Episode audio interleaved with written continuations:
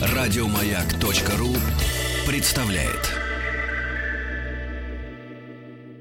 совместный проект радиостанции «Маяк» и телеканала «Культура». Белая студия. Что читали и смотрели те, кого сегодня читаем и смотрим мы. Как эти книги и фильмы помогли им найти себя и чем они могут помочь измениться нам. В этом сезоне «Белой студии» мы продолжаем приглашать как новых для программы гостей, так и тех, кто уже был ее героем – в разговоре с ними особо хотим коснуться темы воспитания и ориентиров для молодого поколения творческих людей. Сегодня в «Белой студии» всенародно любимый актер, за последние годы ставший одним из главных театральных деятелей России. Вместе с коллегами художественный руководитель Театра нации и фестиваля «Территория», который основан 10 лет назад и определен как фестиваль «Школа», он приглашает к участию в российской театральной жизни самых известных мировых режиссеров. Новая работа «Сказки Пушкина» легендарного режиссера Роберта Уилсона Джексона, безусловно, самое яркое событие этого года. В «Белой студии» народный артист России Евгений Миронов. Евгений Витальевич, очень рада вас видеть снова в белой студии с э, такой красивой новой прической. Э, в образе Алексея Архиповича Леонова вы снимаетесь в картине. С вами мы уже встречались, поэтому у нас тема свободная сегодня. Но начнем все-таки с детства, потому что речь идет о сказках Пушкина. Это грандиозная вещь, и я вот здесь это слово не буду экономить, еще пока мы даже не можем оценить полностью какое событие произошло. В определенной степени а, то, что сделал Уилсон, как ни странно, это некая диалогия получилась с рассказами Шукшина. Mm-hmm. А, такой абсолютно неожиданный взгляд, вот как, а, условно говоря, взгляд а, прибалтийского режиссера на такого русского автора, как Василий Макарович, mm-hmm. и вдруг mm-hmm. американский взгляд Уилсона на Пушкина, это тоже совершенно дало какое-то абсолютно новое прочтение тому, что, казалось бы, мы все знаем с детства. Он иногда даже не внедряется до конца в материал, ему достаточно каких-то там поворотов в истории, характера одного, и этого достаточно. Дальше он почти досочиняет. В этом смысле Пушкин идеальный автор для Уилсона, для его фантазии. 33 богатыря, ему не нужно было до конца, значит, выйдут на брег или они не выйдут. Для него это война. И для меня, когда я увидел этих картонных человечков, ровно 33, выезжающих как так сначала еще это без света было, а свет для него это все, это главное, принципиально. И они выезжают, и вдруг он думал, ну, выезжают, выезжают человечки. Какая музыка должна быть? То он какую-то одну, другую. И вдруг он говорит, давайте барабан и вой. Просто, ну, из ничего. Картонные человечки вышли под дикий крик царя этого Гвидона и барабанный бой. Это война, это люди войны. И за ними много чего. И крови много, и страшных жертв каких-то. Вот сразу у меня начала работать моя фантазия, понимаете? И так во всем, в любой детали. Поэтому все мои представления о сказках Пушкина, они были перевернуты. Если говорить, чему я научился в этой истории, я так себя дискомфортно не чувствовал ни разу в жизни, общаясь с великим режиссером. Потому что все не по-человечески, все не так, как мы привыкли. Способ репетиции, да. э, терпение колоссальное. Ну, даже не в этом даже дело. Его способ выражения, он очень яркий, да, очень яркий. Он король андеграунда, все ясно. Для него нет нюансов. Крупные мазки, в том числе выразительные средства артиста – не просто. Я себя считал двоечником. Я был самый отстающий в этой команде. Не знаю, как сейчас, но там есть артисты, которые с лета вот так вот схватывали этот язык и становились прям кумирами его. Я никак на полнос не мог войти. Он стоп! И я как двоечник, он, мне там его ассистенты правят руки так, голова так, так, сюда. Очень непросто работалось, но, может быть, так и трудно, тут потому еще, что он гений. Да. Знаете, тут еще важен какой момент, и то, что вы сказали, и то, что я э, подумала, когда я видела почти премьеру, то есть вот один из первых спектаклей, вы говорили о том, что вам было сложно ему доверять, потому что вообще-то русский актер – мы mm-hmm. вообще литература-центричная страна, и вся mm-hmm. культура у нас такая как бы на словах замешана очень сильно. А уж актерская школа у нас вся на словах. Mm-hmm. Вся система Станиславского, это все сначала нужно понять, что ты делаешь, mm-hmm. все это себе объяснить и так далее. И вдруг тебе просто говорят, отодвинь руку сюда и стой. Я это прекрасно видел, то, что там жест много очень значит. Стоит балда на утесе, держит руку вот так – в руке у него какой-то пруд, которым он мутит эту мой. Он ничего не делает. Но при этом я вижу по музыке, по свету, что что-то он делает нехорошее с этим морем, сейчас что-то вылезет, не вылезет. То есть работают какие-то вещи, которые, когда ты сам выполняешь, тебе кажется, что этого мало. Как же так? А слезы? А слезы? А что-то какой-то темперамент подключиться? Как же так? Ну где же, когда начнется это все? Но я могу сказать, все равно мы хитрые. Потому что есть, безусловно, вот такая выстроенность его. И это все работает на историю, но где-то мне не хватало. Мне не хватало подключения. Э, я сейчас говорю про какие-то истории, человеческого включения. Например, в «Царе Салтане» история Гвидона, который полетел, посмотрел, как живет отец, и вернулся. И она говорит, что ты как печальный, что ты голову повесил говорит ему царевна-лебедь, мне не хватает актерской нашей школы, психологической, если хотите. И сейчас мы привносим. Когда уехал Уилсон? Да, разрушаем. Он уже... Ну, не хватает мне, да, даже, даже в этой позе это все очень хорошо, но есть ощущение вот такого взгляда внутри, когда человек понял больше, чем он в бочке только плыл, понимаете? Там уже пошел какой-то другой жизненный опыт, Андрей Арсеньевич Тарковский, например, говорил о том, что для него, а он был чрезвычайным поклонником свободы да, в самовыражении, mm-hmm. а для него, тем не менее, он очень ценил а, понятие канона. То есть очень строгие правила того, как должны были написаны быть, допустим, иконы. Вы mm-hmm. почувствовали, что для вашей понятной вам родной школы, да, переживаний mm-hmm. и так далее, mm-hmm. вот такая форма дает какие-то новые возможности? Да, безусловно. Я это почувствовал, почувствовал весь, весь наш коллектив. Просто у кого-то это очень быстро происходит, знаете, знаете, как, это уровень доверия. Я работал до этого, мне очень везло, я работал с, э, с тем же Некрошесом у которого психологический какой-нибудь... Да, Лопахина, где вы играли Лап, в Лопахина в Вишневом саду, где э, я должен был петь Мефистофеля арию, или почему, откуда, я не мог даже спросить, он не ответит, я знал. Или входит прохожий, когда мы все, так сказать, там на пикнике, и он говорит, это река. И, соответственно, я должен понимать, как артист психологической школы, в какой-то момент я, честно говоря, закусил у дела. Я говорю, объясните, какая река? Быстрая, ручеек, с ветром, без ветра.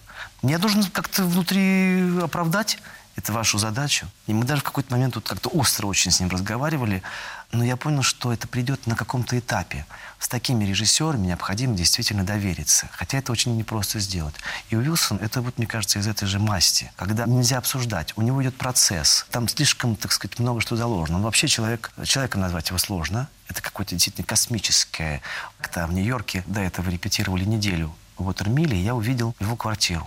Вот он как живет, он так работает. У него нет разницы никакой. Вот вы видите в спектаклях какие-то странные символы, странный стул, кресло царя. Видимо, он сам его рисует. Он в этих линиях живет, а жить в них невозможно. Это очень холодно, это ну, стра- даже страшно в какой-то момент.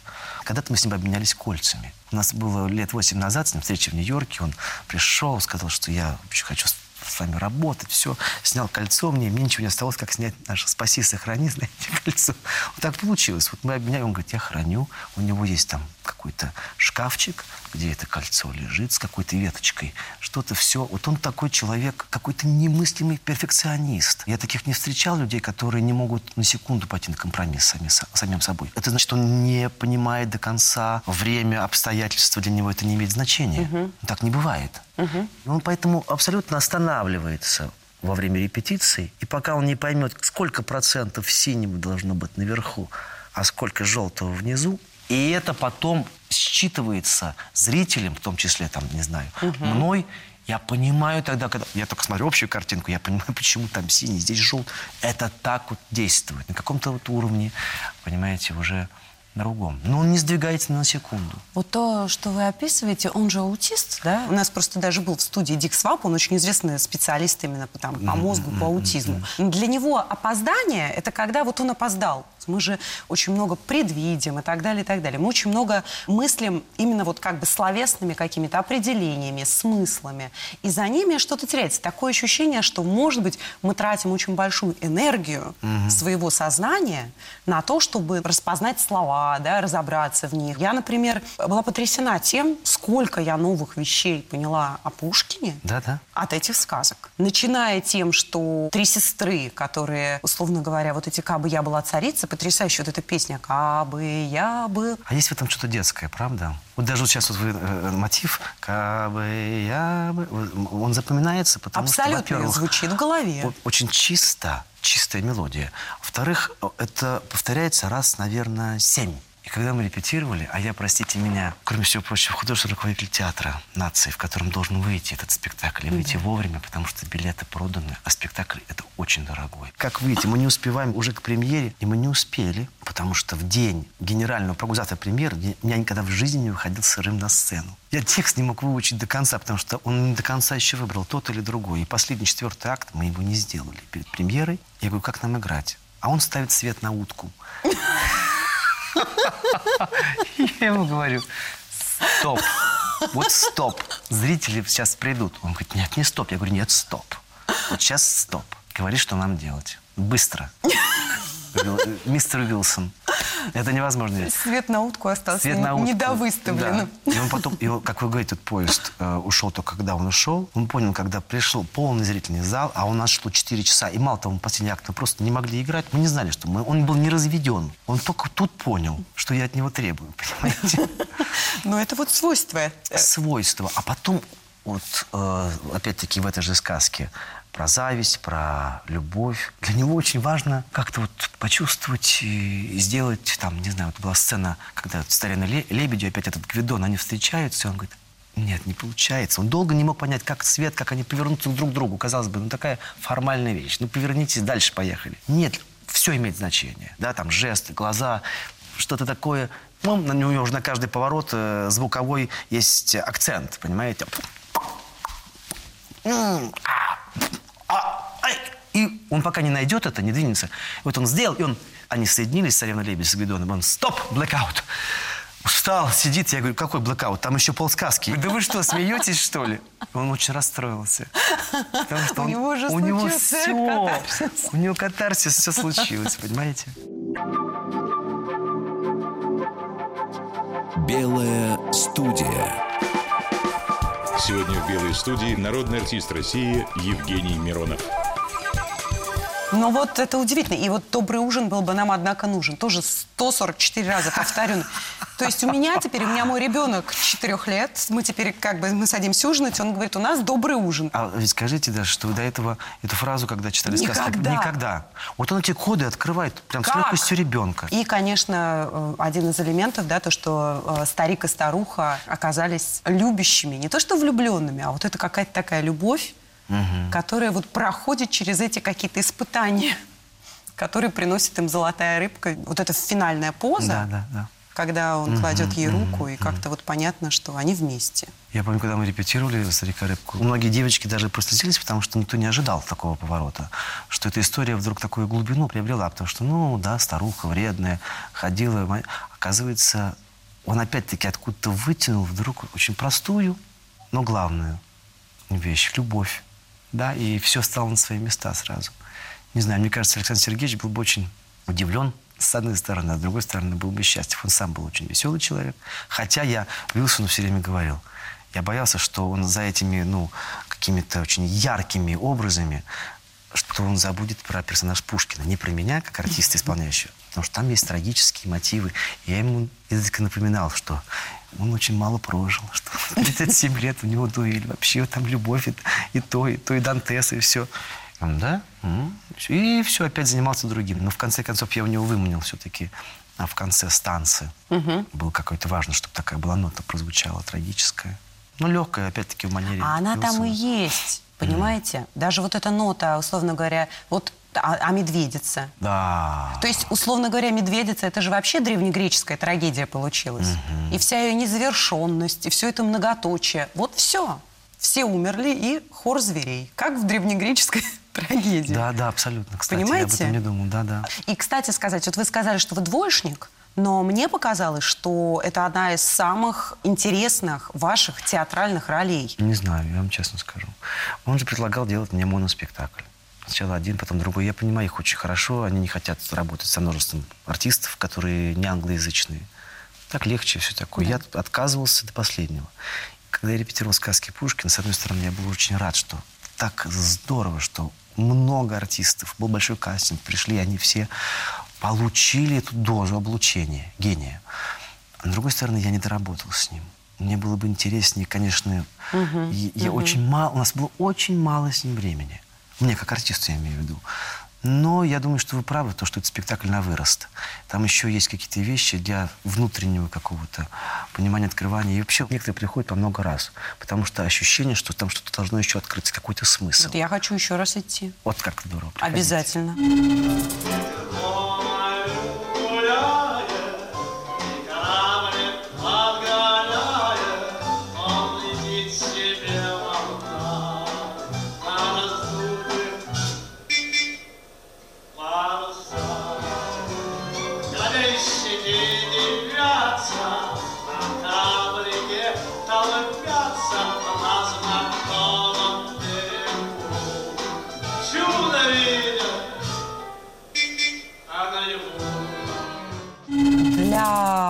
Уилсона принципиальным является понятие времени, просто принципиальным. Времени в том, как он это трактует.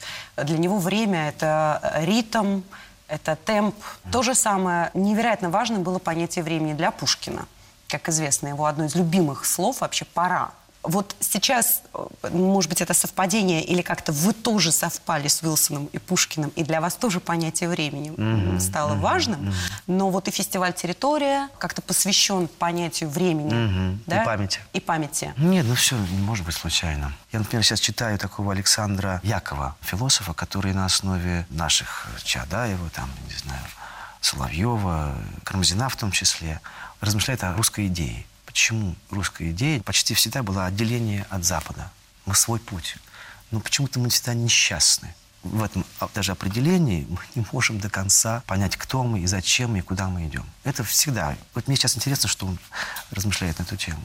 Что касается памяти и времени, мы действительно решили как бы остановиться и подумать сейчас, отбросив всю информационную какую-то шелуху. Это касается не только даже истории, а касается сегодняшнего дня. Мы, кто мы такие. Отделить зерна от плевел, это очень важно. Потому что иначе дальше невозможно будет работать. Будешь врать. Будешь врать самому себе, идти на компромисс с временем, идти на компромисс с сегодняшним, может быть, с самим собой, для того, чтобы как-то, так сказать, всегда себе оправдание найдешь. Белая студия. Сегодня в «Белой студии» народный артист России Евгений Миронов. Вы с самого начала сказали, что это фестиваль «Школа», uh-huh, и вы этому следовали, что uh-huh. это действительно должны быть какие-то ориентиры для молодых людей. Это очень актуально, вот то, о чем вы сейчас говорите. На самом деле, ну, действительно, как-то вот еще у нашего поколения были вот эти ориентиры, заданные раньше, большими мастерами в культуре и искусстве. Сейчас очень сложно с этим становится. Вот я вижу, что для людей совсем молодых, даже стремящихся к пониманию да, и культуры, искусства, вот они, например, не очень даже могут почувствовать разницу между Уилсоном и ну, каким-то просто молодым модным человеком. Да. да? Угу. Вы знаете, э, это все равно нет, учителей нет по большому счету, да, мне во всей жизни э, мне везло и на учителей, и авторов, с которыми я работал, с режиссерами, с которыми я работал. Э, но, тем не менее, я только сам для себя могу найти вот этот вот какой-то момент истины, когда я понимаю, это правда, это неправда. Поэтому мы не учим.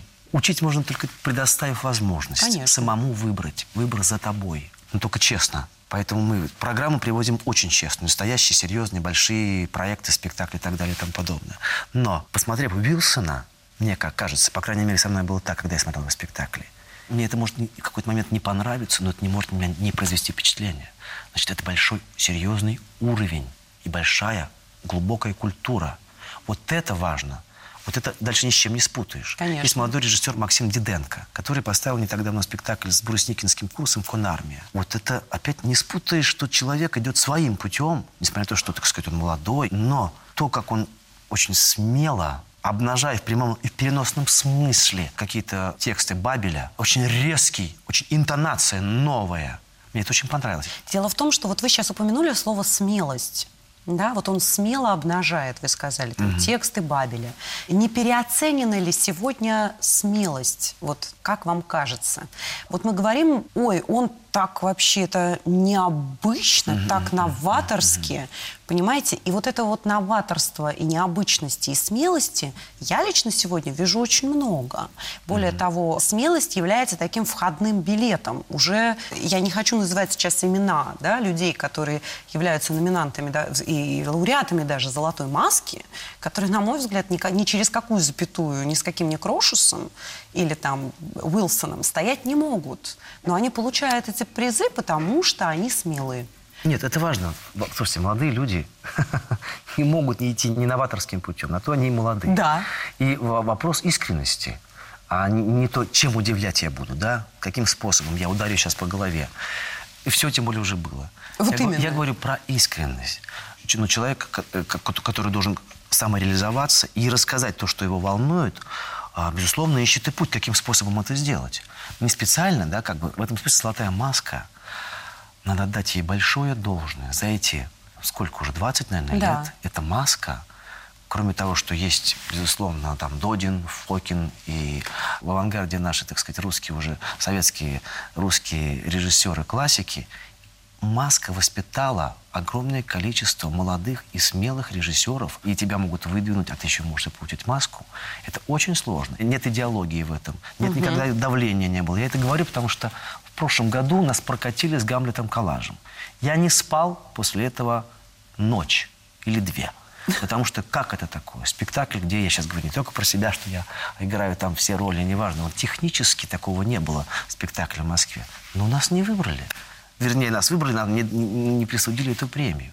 Да. И я понимаю, что как же хорошо, что существует вот такая вот э, премия, в которой, честно говоря, никто не ангажирован. Нет, премия. это одна из таких институций, на которой действительно вот театральную жизнь да. как-то цементирует. Ну, Просто и, да. другое дело, что, условно говоря, ну, опять же, вот не дать вам приз mm. за Гамлета, ну что? это же, э, конечно, ну и что, с одной стороны. С другой стороны, в этом тоже есть такое. А давайте мы не будем, э, mm. как бы, вот а что? Миронов, да, великий, Алипаш, да, великий. А мы такие независимые, мы не дадим да, приз. Всегда будет. Мы... Дали бы Миронову, сказали бы, ну да, ну, естественно, Миронов. Ну а кто же еще? Да. А вот есть же Писюлькин. Вот. А ему, конечно, никогда не дадут. Всегда кто-то будет обижен. Конечно. Ну и что? Но в этом смысле, что наше время, которое немножко как бы слишком большую фору дает новаторам и оригиналам и новым именам, понимаете, вот это, это новое, это свежо. Вы можете обращать внимание на это так, потому что сами это вы ищете.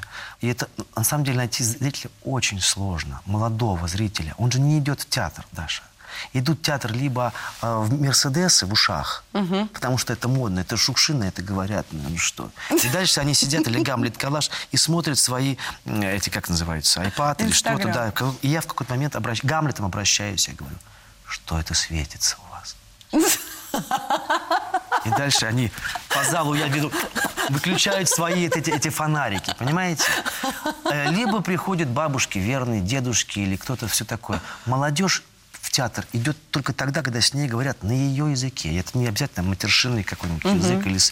Но когда вдруг ну, искренне говорят, они же там сидят в фейсбуках, потому что там искренне. Мало того, там такая мнимая свобода, когда можно обругать тебе ничего не будет. Да. Может быть звездой угу. на этот час. Так вот, в театр мы очень хотим, чтобы пришла молодая публика. А прийти – это терпение. Почему они должны сейчас час смотреть? У нас есть романсы. Поставил тоже их экспериментатор Волкострелов. Как трудно и пробиваться, вы говорите, это современный язык, там ничего не происходит. Три девушки погружают, и три пластинки погружают нас в мир умерших. Угу. Это медитация идет полтора часа в Театре нации. Ну как объяснить, почему нету Ой, у вас нет балалайки, у вас нету здесь сейчас... Мы приглашаем тех режиссеров, Сейчас говорим про больших мастеров и про молодых, которые именно вот, ориентир-то выкладывают, понимаете, понемножку, да, в том числе последний, да, Уилсон.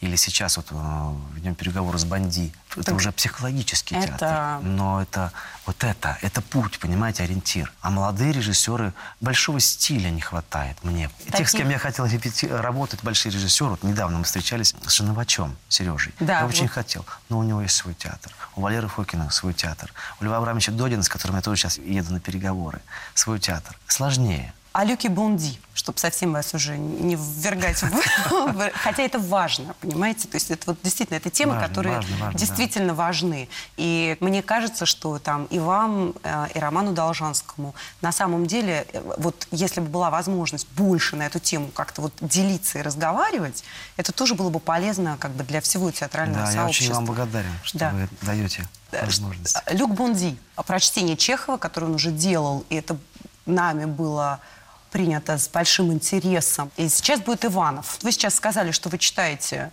философа, который обрабатывает много-много-много написанного о том, как вот в человеке зарождается эта страсть к саморазрушению, такая вот эта вот тоска наша. Но это как-то связано с тем, что вот вы уже размышляете об Иванове? Да, что- конечно. Ну да, это, это, это известно, и очень много было каких-то об Иванове исследований, как это всегда бывает, кто это русский Гамлет. Я вам честно скажу, я пока не представляю, как это играть, почему я и начитываюсь вокруг вообще, чтобы каким-то образом все-таки наполниться. Я не понимаю, как это играть по одной простой причине. Это эксперимент чистой воды. Как вы, вот, Даша, говорите, что сейчас обязательно нужно... Почему новаторским путем? Так вот, Чехов Антон Павлович решил главным героя сделать на поверхностном плане вообще неинтересного. И многие, кстати, его интерпретируют, как бы, может быть, он вообще бездарный человек. Потому что все рассказы о том, что он был такой способный, он- они никак не подтверждены. Но играть человека, который вообще там, среда заела хорошо, но который не талантливый, мне было просто неинтересно. Поэтому вот загадку я хочу разгадать. Во-первых, почему Антон Павлович это так заинтересовало? То ли он сам себя считал таким, так сказать, неудачником, да? Тут очень интересно то, что когда читаешь или перечитываешь Иванова, да, то там есть основа для всех следующих пьес. Там заявлены все потом чеховские темы, которые он потом разрабатывал. Но, возможно, в какой-то степени Иванов и Львов, если их рассматривать, да, это две ипостаси. Вот для меня, когда Одного я пере- человека, да? Чехова, Антон Павлович. Там, там странно. Там начинаешь Иванова, слушай, кроме раздражения вначале ничего не вызывает.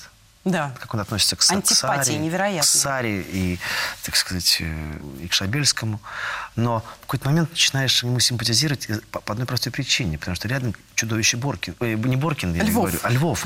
Который правильный, абсолютно. Говорит, Невероятно. ну, слушать еще хуже, чем Иванова. Абсолютно точно. Понимаешь? Абсолютно точно. Зуда. Это, да. Ну, может быть, действительно вы правы, что это две, две половинки одного и того же. Не знаю, про это не думал. Для вас вот это вот и- ивановские черты, они вообще вам есть что в себе? в Хандра? Ну, даже это не хандра. Самокопание какое-то, да? Вы... Я сейчас просто ну, вообще этот характер хочу понять, понимаете? Насколько он как бы национальный. Почему русская идея? Мне интересно, потому что ну, человек очень умный, образованный.